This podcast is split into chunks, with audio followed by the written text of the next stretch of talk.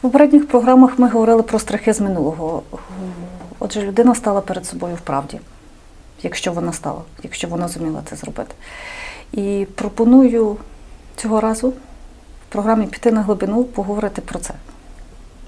Тому слава Ісусу Христу! Слава навіки! Можемо продовжувати цю тему. Але перед тим зачитаю кілька коментарів, добре, які прислали нам глядачі, які дивляться. Один із них про те, що вдячні за те, що чуєте нас, отже ми спілкуємося, розпізнаємо і чекаємо наступний крок. Угу. Продовження теми. Вас легше слухати, ніж слово Бога, ви не такий строгий. Угу. Давайте я трошки скоментую це. Чого легше слухати, ніж Бога? Питання взагалі, як ми чуємо голос Божий, бо дуже часто під голос Божий підшивається небожий голос. Я тут згадав, в Словакії на пасхальну літургію один брат-монах читав 3-й розділ «Буття», де є цей діалог Бога і людини, так? І там Бог говорить «Адам, ти де?». І тоді цей брат читав так, що і я налякався.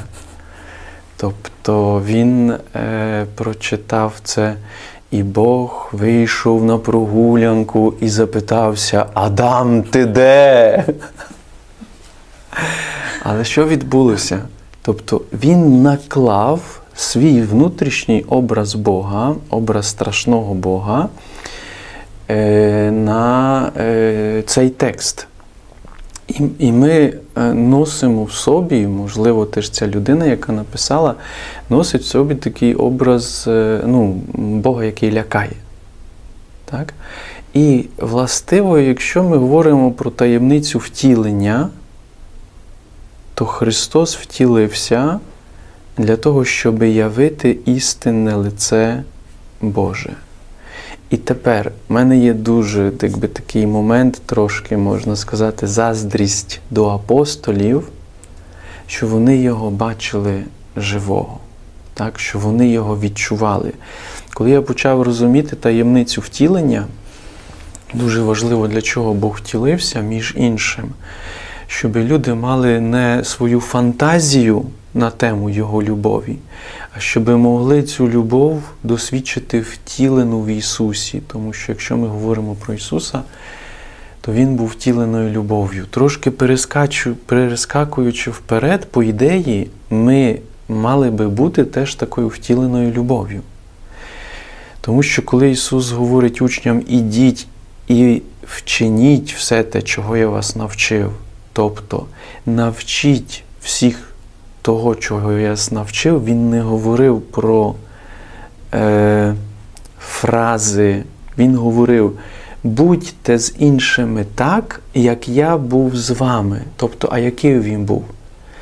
Він був вчителем, так, можливо, дуже чітким, вимогливим, але наповненим любов'ю, прийняттям, прощенням. Те, що вони бачили, наскільки він, можна так сказати, в своїй чіткості все-таки ніжний, вразливий, співчутливий до хворого, до зраненого. І тому одне з таких запитань – це образ Бога внутрі, який людина носить. А тому, що я пройшов достатньо таку глибоку дорогу зцілення і досвіду Бога як люблячого, ніжного, у мене образ Бога дуже ніжний, співчутливого, милосердного, терпеливого, вірного. Тому, маючи цей образ Бога, коли я говорю про нього, маючи цей досвід, людина реагує, відчуває, тобто звідки у нього це. А властиво це довгою дорогою зцілення, якою я проходив і якою продовжую, можна так сказати, рухатися. І є той момент, що мій досвід Бога в моєму голосі, в моїй поведінці може відчуватися іншими. Ось, і якщо ми можемо тут доторкнути трохи той момент, як зцілюватися в тих ранах, які ми носимо в собі, Тут є дуже можливий той момент, щоб була така спільнота, ми з вами попередньо згоджували, або був такий провідник, в стосунках з котрим я можу досвідчувати оцю люблячу присутність, зцілюючу атмосферу. Тобто це такий дуже важливий аспект, до якого ми ще будемо повертатись, говорячи про процес зцілення. Ще один з коментарів. Велика вам очі подяка. Скажіть, як допомогти дитині, яку я зранила?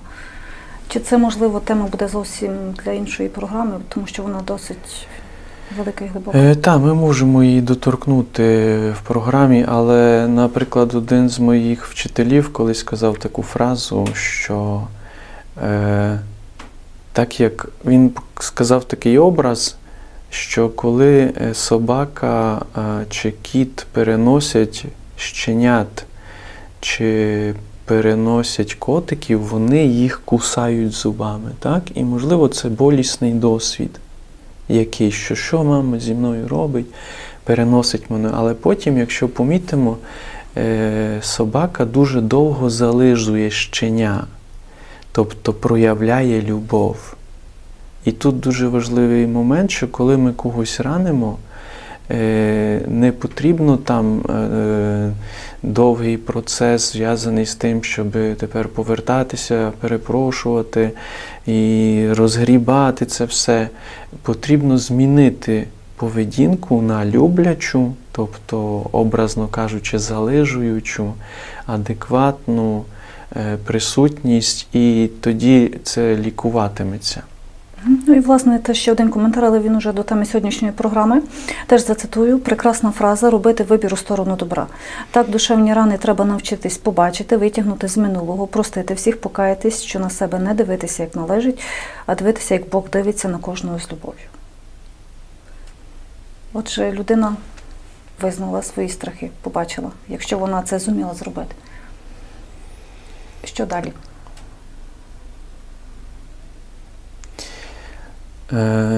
Є дуже такий важливий момент, що страхи – це симптоми, ми з вами говорили. Симптоми, які показують на досвід болі. Ми з вами говорили про те, що якщо людина боїться майбутнього, або боїться зустрічі, то чого вона боїться? Чого вона боїться виступати? Чого вона боїться говорити? І тут це неможливо сказати людині, що ти боїшся тому, що. Людині потрібний простір, потрібні певні інструменти для того, щоб вона назвала свою болячку.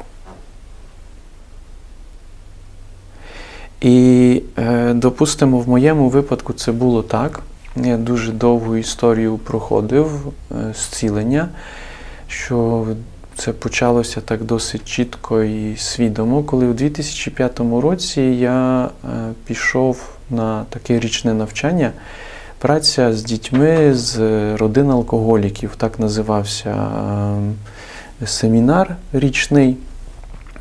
Я пішов туди як священник, як душпастир молоді. Там були педагоги, там були психологи, які працюють з молоддю.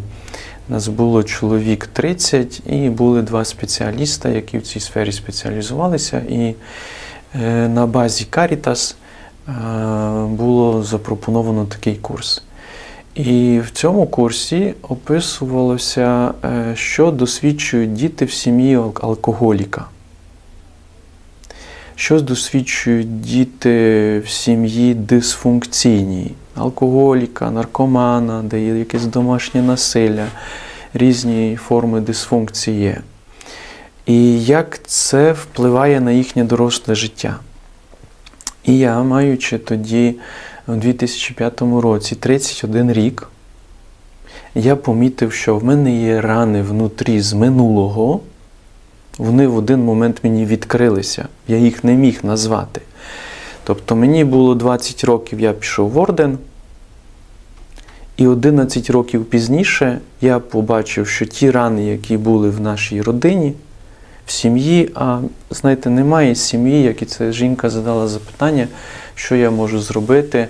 Тобто в більшості сімей якісь там рани є, але якщо є сім'я, де розвелись, де тато був агресивний, де, можливо, були якісь зради, де є присутній наркоман, є гріх, є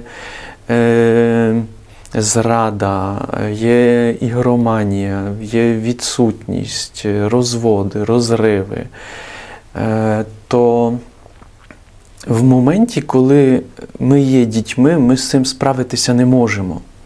Тобто ми вибираємо спосіб виживання. Режим виживання. Якщо це теж прирівняти до того часу, в якому ми тепер теж є війна, ми, як діти цієї землі, в часі війни, а якщо подивитися на загальну політичну стан, це певна така, можна навіть сказати, ну, якась батьківська фігура, тобто дві держави, одна держава дисфункційна, напала на нашу державу, образно кажучи, це як дві дорослі люди між собою сваряться, б'ються, виясняють, і багато з нас, як діти цієї держави, теж отримуємо багато ран, з якими нам пізніше потрібно буде справлятися. Ми тепер є в такій дисфункційній, насильницькій атмосфері, яку ми в даний момент вибираємо стратегію витримати, встояти, захиститись, вижити. Є різні форми стратегії виживання, але тільки пізніше, за якийсь час, будемо справлятися з тими зраненнями, які ми тепер отримуємо. Так, про це потрібно думати і усвідомлювати собі. Я буду повторюватися, в різних моментах я про це говорю, але нам вже тепер потрібно усвідомлювати, що коли війна закінчиться, вона рано чи пізно закінчиться, всю біль дуже важливо буде скерувати на будування, а не на продовження насилля. Небезпекою буде тоді, коли людина біль, яку носить тепер в собі, вона якби зжимається якось, може і тепер вона не у відповідному напрямку накеровує цю свою біль, правда, ненависть, на когось свою агресію зливає неконструктивно, що коли закінчиться війна, прийде такий момент, що от з тією біллю людина або накерує на те, щоб лікуватись, будувати, відбудовувати, впорядковувати, або продовжиться тепер пошук звинувачень тих, яких я буду вважати, що вони, ну не знаю, там відсиділися, крали, там винні, якісь там пошуки надалі, знаєш, зрадників і так далі. Але це може бути дуже неадекватно накероване зусилля. Правда? І тепер, повертаючись до питання зранень з дитинства, тому що це така вставка, актуалізація того, в чому ми тепер знаходимося як суспільство українське, що на тому семінарі, навчанні якому я був, коли був опис, що переживає дитина і з чим вона потім йде в життя, в 31 рік я помітив, що в мене є ті дитячі болячки, які впливають тепер на мої страхи, на мою поведінку, і я хочу до цього повернутись, і я хочу цього позбавитись. І тут є дуже важливий момент – це інформація. Нам потрібна адекватна інформація, чим я і, між іншим, займаюсь, чого я називаю ці речі, тому що вони мені допомогли. Інформація про це, що я в собі ношу, є дуже важливою. І так повстала література, дуже багато літератури, я заохочую до того, щоб її читати. В цьому контексті читати літературу по на тему «Дорослі діти алкоголіків» або «Дорослі діти дисфункційних сімей». Тому що там дуже чітко описується, що людина переживає в дорослому віці тепер, якщо досвідчила в дитинстві дисфункційну систему, назвімо це дисфункційну систему. Ми можемо духовно це назвати, коли там не було Ісуса Христа, не було благодаті, була якась форма темряви, насилля. Це і є дисфункція. Так? Тільки це назва робоча, психологічна, якщо можна так назвати.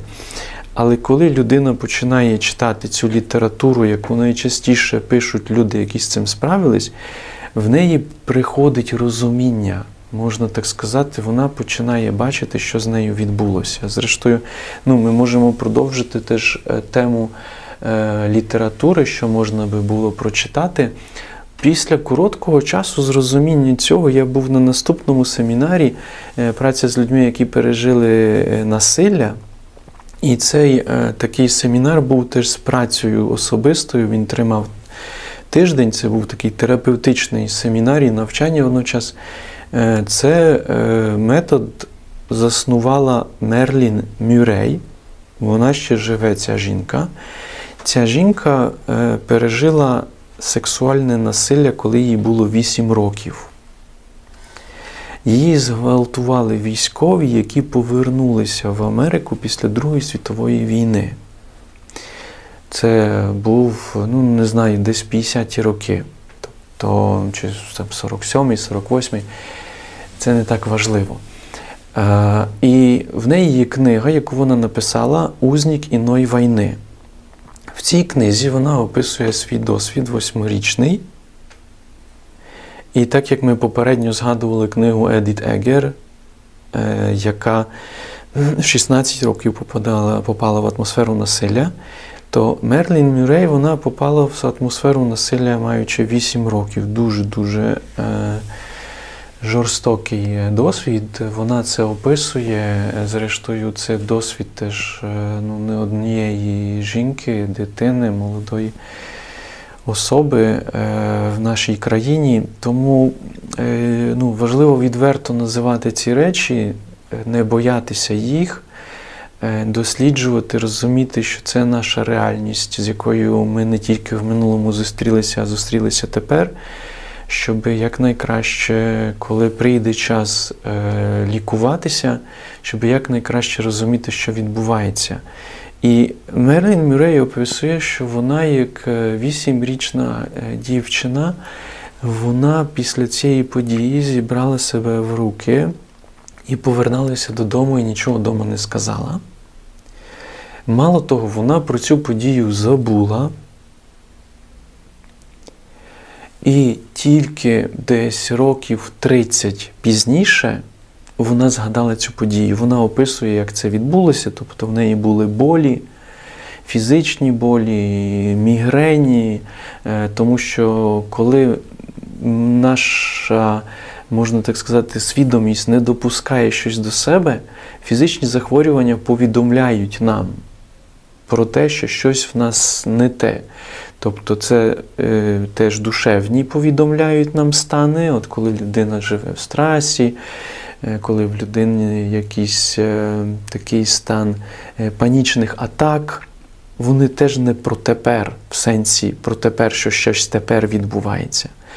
Панічні атаки – це стани зусиленого тиску з несправленою біллю, яку людина носить в собі, і вона не справляється з реальністю в цих панічних атаках. А чого людина не справляється? Або чого, якщо ми подивимось на випадок Едді Тегер, яка там понад 20 років не поверталася до тієї події, що вона носить в собі біль, яку не пережила, або Мерлін Мюррей протягом понад 30 років вона не поверталася до цього, тому що людина не повернеться до болі, якщо в неї є недостатньо умов.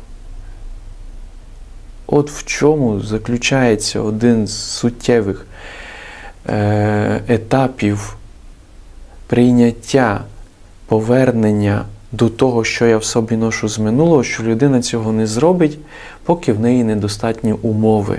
Допустимо, коли людина є в стані війни, ми не можемо повертатися до того, щоб говорити про прощення кривдників, які нас скривдили. Тобто це не час на те.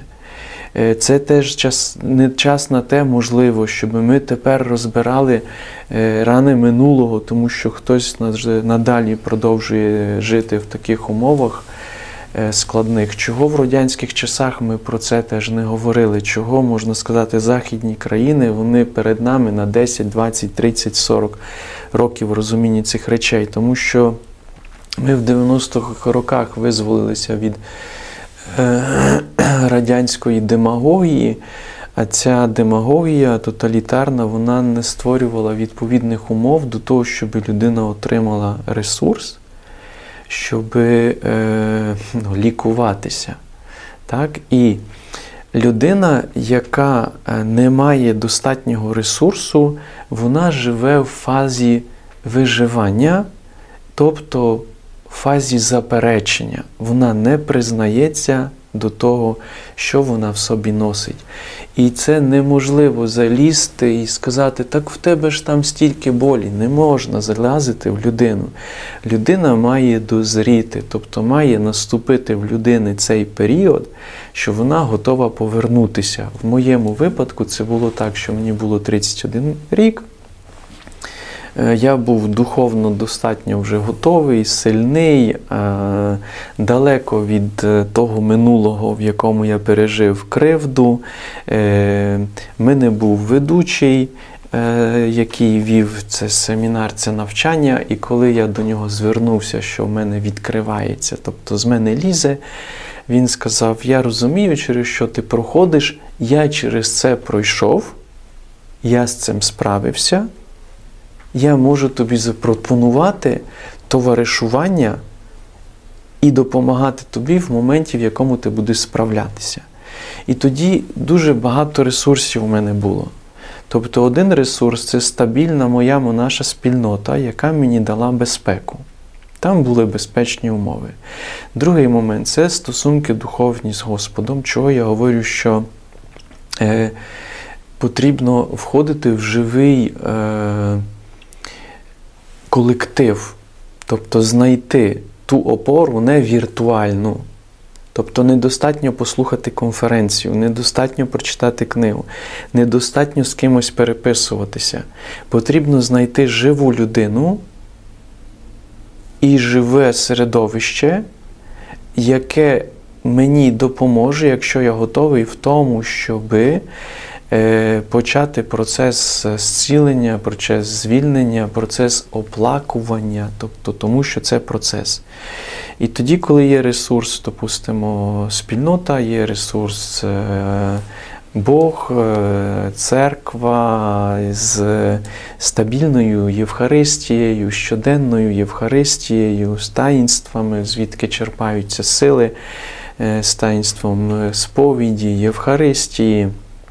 Додатковий аспект появляється група психологів, педагогів, які розуміють цю справу, починаємо навчання, доторкаємося до того, що ми носимо внутрі. Наш викладач, який дивиться, що в когось там почався процес, навіть він відкрив, що в нього відбувається, він дає опору. І в тому моменті я звернувся в групи 12 кроків, пішов на групи дорослих дітей дисфункційних сімей, дорослих дітей-алкоголіків. І я почав раз у тиждень зустрічатися теж з людьми, крім того, що почав особисто приходити на розмови протягом 2 років. Я приходив на розмови до цього ведучого психотерапевта, який провадив мене в процесі називання, переживання, зцілювання. В цьому теж брав участь Бог в таїнствах. Тобто це дуже все комплексне, що я свідчу і ділюся, що відділяти тілесне від духовного, тобто психічне від духовного, типу, це нам не треба, бо в нас є таїнства, не потрібний нам психолог або терапевтичний, психологічний підхід, що в нас є інструменти людські, психотерапевтичні, нам не потрібні духовні, це виключення певної частини реальності, яку людина в собі носить. Ні, це взаємодоповнюється. І тут мудрість полягає на тому, щоб це взаємодоповнилось. Тобто є речі, які потребують духовної сили, духовного лікування через там, сповідь, через Євхаристію, через духовні розмови зі священником, через молитву звільнення, якщо вона потрібна, через зцілювання в стосунку сакраментальному, тобто в таїнствах, просторі таїнств. Але ще потрібний другий аспект – це знання душевних ран, які лікуються у присутності людини, яка сама це або зцілення пройшла, або найчастіше, як це відбувається. Тобто людина, яка пройшла це зцілення, вона стає інструментом для того, щоб інша людина в ній зцілювалася. В цих стосунках зцілюють, по ідеї, не інструменти, які використовують. О, давай тепер ти будеш говорити, або тепер ти будеш кричати, або тепер ти будеш писати. Тобто це важливі моменти, керівництво, але найважливішим все-таки є це людина, з якою ти зустрічаєшся, якщо це психотерапевт, наприклад. Тепер в нас теж вже в Україні щораз більше психотерапевти теж є богопосвячені особи або глибоко практикуючі свою віру християни, тобто які внутрі переживають цілісність духовного і душевного. І тоді людина, коли в неї є достатній ресурс, вона стає на таку, можна сказати, дорогу називання, звільнювання, оплакування, ось, і переосмислення, брання на себе відповідальності в кінцевому там процесі зміцнення, росту, звільнення і стання в якомусь моменті ресурсом для інших. Ось. І різна література, різні книги, різні конференції, вони потрібні для того, щоб людина доторкнулася, якщо вона готова, доторкнулася до тих своїх, допустимо, минулих пережиттів, до тих своїх болячок, які заморожені. От в людей є заморожені болячки, і вони навіть цього не розуміють, вони навіть цього і не усвідомлюють. Але коли прийде для людини час X, в кожного є цей момент, коли він настає, що вона готова це почути, вона готова до цього доторкнутися, це значить, що прийшов її час. Це час дорослішання, час, як ви кажете, коли людина дозріта до цього, вона дозріла, вона готова. Як зрозуміти, розпізнати цей час, що так? А його не треба розуміти, він стає. От навіть ті, які тепер чують, правда, слухають конференції, в них воно оп, раз, щолкає. То я пам'ятаю, є теж запис в Ютубі, я в Івано-Франківську мав для однієї спільноти 3 такі лекції. Це здорові, нездорові стосунки, спільноти, сім'я. Я говорив теж про це, чим є там ця співзалежність, нездорові стосунки. І тоді людина приходила або писала мені щось, я тоді мав трохи більше часу теж на індивідуальні зустрічі. Ось. Я говорив, між іншим, такі рекомендації. Прочитай цю книжку, або послухай ці лекції, або відвідай групи дорослих дітей-алкоголіків, або відвідай групи для співзалежних. Тобто людина називала, що в неї було. У нас в Україні, чесно, дуже багато людей, які виросли в дисфункційних сім'ях. І дисфункційні сім'ї – це сором. Це сором. людина носить собі сором, їй соромно, вона не хоче до цього повертатися. Але чому говориться про дорослих? Дорослих, як можна поєднати дорослі діти? Тобто, це доросла людина, в тілі якої є заморожена, дисфункційна дитина. І тут, якби, якщо можна так сказати, в процесі зцілення, лікування йде те, що сьогоднішня доросла людина, яка навчилася працювати, яка навчилася заробляти, яка навчилася якось турбуватися про себе. Однак є дуже багато дитячих страхів. Що про мене подумають, я з цим не справлюся, паніки різної, так? Тому що в неї заморожена оця дитина, в неї є вивчена безпомічність, безпорадність і травматична безпорадність. Тобто безпорадність, що вона в дорослому житті собі з чимось не радить. І якщо вона почне це називати і досліджувати, то процес доростання є описаний в різній літературі або відбувається таким чином, що ця дитина починає, там, скажімо, розповідати свою історію і так далі, і тому подібне, і росте.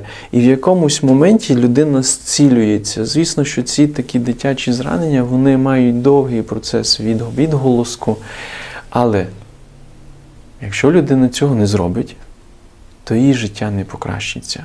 Заперечення ніколи не є вирішенням. Заперечення – це відкладання. І я люблю говорити такий приклад, знаєте, що людина, яка заперечує, так, вона робить це в зв'язку з певною неможливістю. Тільки питання, чи реально є ця неможливість для того, щоб розвиватися, збирати ресурс. Тут є важливо, що коли людина в неї, скажімо, там раз щолкає, ага, це, напевно, про мене. Відважитися робити дію. Набратися можливості. Якусь дію. Так? Прочитай книжку. Сходи на 3 групи, на 10 груп. Прочитай про групи дорослих дітей-алкоголіків. Тому що дорослість, якраз полягає в тому, що я починаю робити дії. І це неможливо спрогнозувати, скільки тобі потрібно буде часу на те, щоб пройти цю дорогу зцілення. Це потрібно, перепрошую за слово, тупо робити дії. Менше думати, тому що трудність полягає в тому, що людина думає,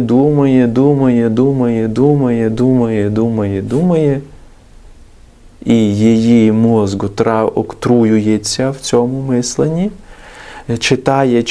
читає, слухає, а дій не робить.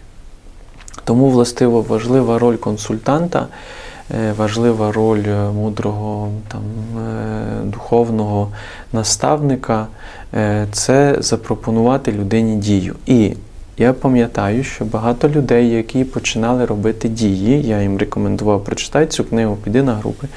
Навіть бувало так, що через пару років писали мені свідоцтва, що дякуючи тому, що вони відважились піти на групи дорослих дітей-алкоголіків або піти на групи співзалежних, вони там отримали відповідну підтримку, вони зробили програму «12 кроків», там є феноменальна програма в цьому середовищі. Зрештою, я сам робив цю програму «12 кроків» і інших провадив, можемо колись на цю тему зробити теж таку інформацію коротенько, тому що важливо перейти з усвідомлювання в дії. Людина, яка не переходить в дії якісь, вона крутиться. Ну, це, да, це форма заперечення. Ще не тепер. А коли? А чому не тепер? Ось, це тривоги, це сором, це страхи, це різні такі кліше, типу, що психолог мене розбере, а потім не збере, або це такі кліше, що А я такий продвинутий, духовний, взагалі там містик. Наша мені програма «12 кроків» або група дорослих дітей-алкоголіків. Ось, це такі різні виговорки. Людина раціоналізує, собі там фантазує, але правда така, що якщо людина не робить дію, що вона може сказати про програму «12 кроків», якщо вона не зробить дію? Що людина може говорити про 12-крокову програму, якщо вона її не зробила? Я 10 років десь був в просторі 12-крокової програми, інтенсивно сам пропрацював, іншим товаришував, був наставником цій програмі. Я можу говорити годинами, як вона на мене вплинула. Людина, яка послухала конференцію про 12-крокову програму, часто буває так: «А, та це як у сповіді, а, та це як, не знаю, там, це як у апостола Якова в листі». Тобто, мінімалізує потребу, це мені не потрібно. І відкладає ще на якийсь час. Але тут є важливий теж момент шанувати цю готовність або неготовність людини і шанувати вибір людини. Тому освітницька, з однієї сторони, діяльність, як і ці наші зустрічі «Піти на глибину», вони мають на цілі показати напрямок. Але вони не дадуть ефекту, якщо людина не буде робити дії. Книги, наприклад, які я пропоную, вони для того, щоб отримати певне знання, для того, щоб отримати напрямок. Наприклад, ці всі книги я читав, вони, правда, дуже такі не раз важкі навіть. От, книга Мерлін Мюррей «Узник іної війни», вона дуже важка. Тому що вона розклеюється в цій клініці, і тут другий момент освітницький один, а другий момент – це нам потрібно готувати, творити такі середовища, щоб люди, які хочуть отримати допомогу, щоб вони в таке середовище потрапили. Так? Я довший час і в Львові, і тут в Мукачеві розвиваю це середовище. Тобто навчання на консультантів, розвиток духовенства, підтримування і розвиток груп 12-крокової програми, щоб якнайбільше було цих осередків, де люди отримують. Тому що Мерлін Мюррей, вона пішла в клініку, де була підготовлена, тобто це психотерапевтична клініка була, де були підготовлені професіонали для того, щоб людину з такою важкою раною, як сексуальне насильство в 8 років, щоб їй допомогти. І, чесно скажу, одна з моїх мрій – це, можливо, навіть таку клініку, таке середовище лікуюче в майбутньому і вибудувати тут, на Закарпатті. Зрештою, мій девіз єпископський «Милосердя», то він і в цьому напрямку накерований, тому що милосердя – це про лікування. Милосердя – це бути в обіймах Отця, бути лікованим. Милосердя – це про того доброго самарянина, який вміє лікувати людину, яка напівжива, напівмертва, від тих ран, які їй завдали розбійники.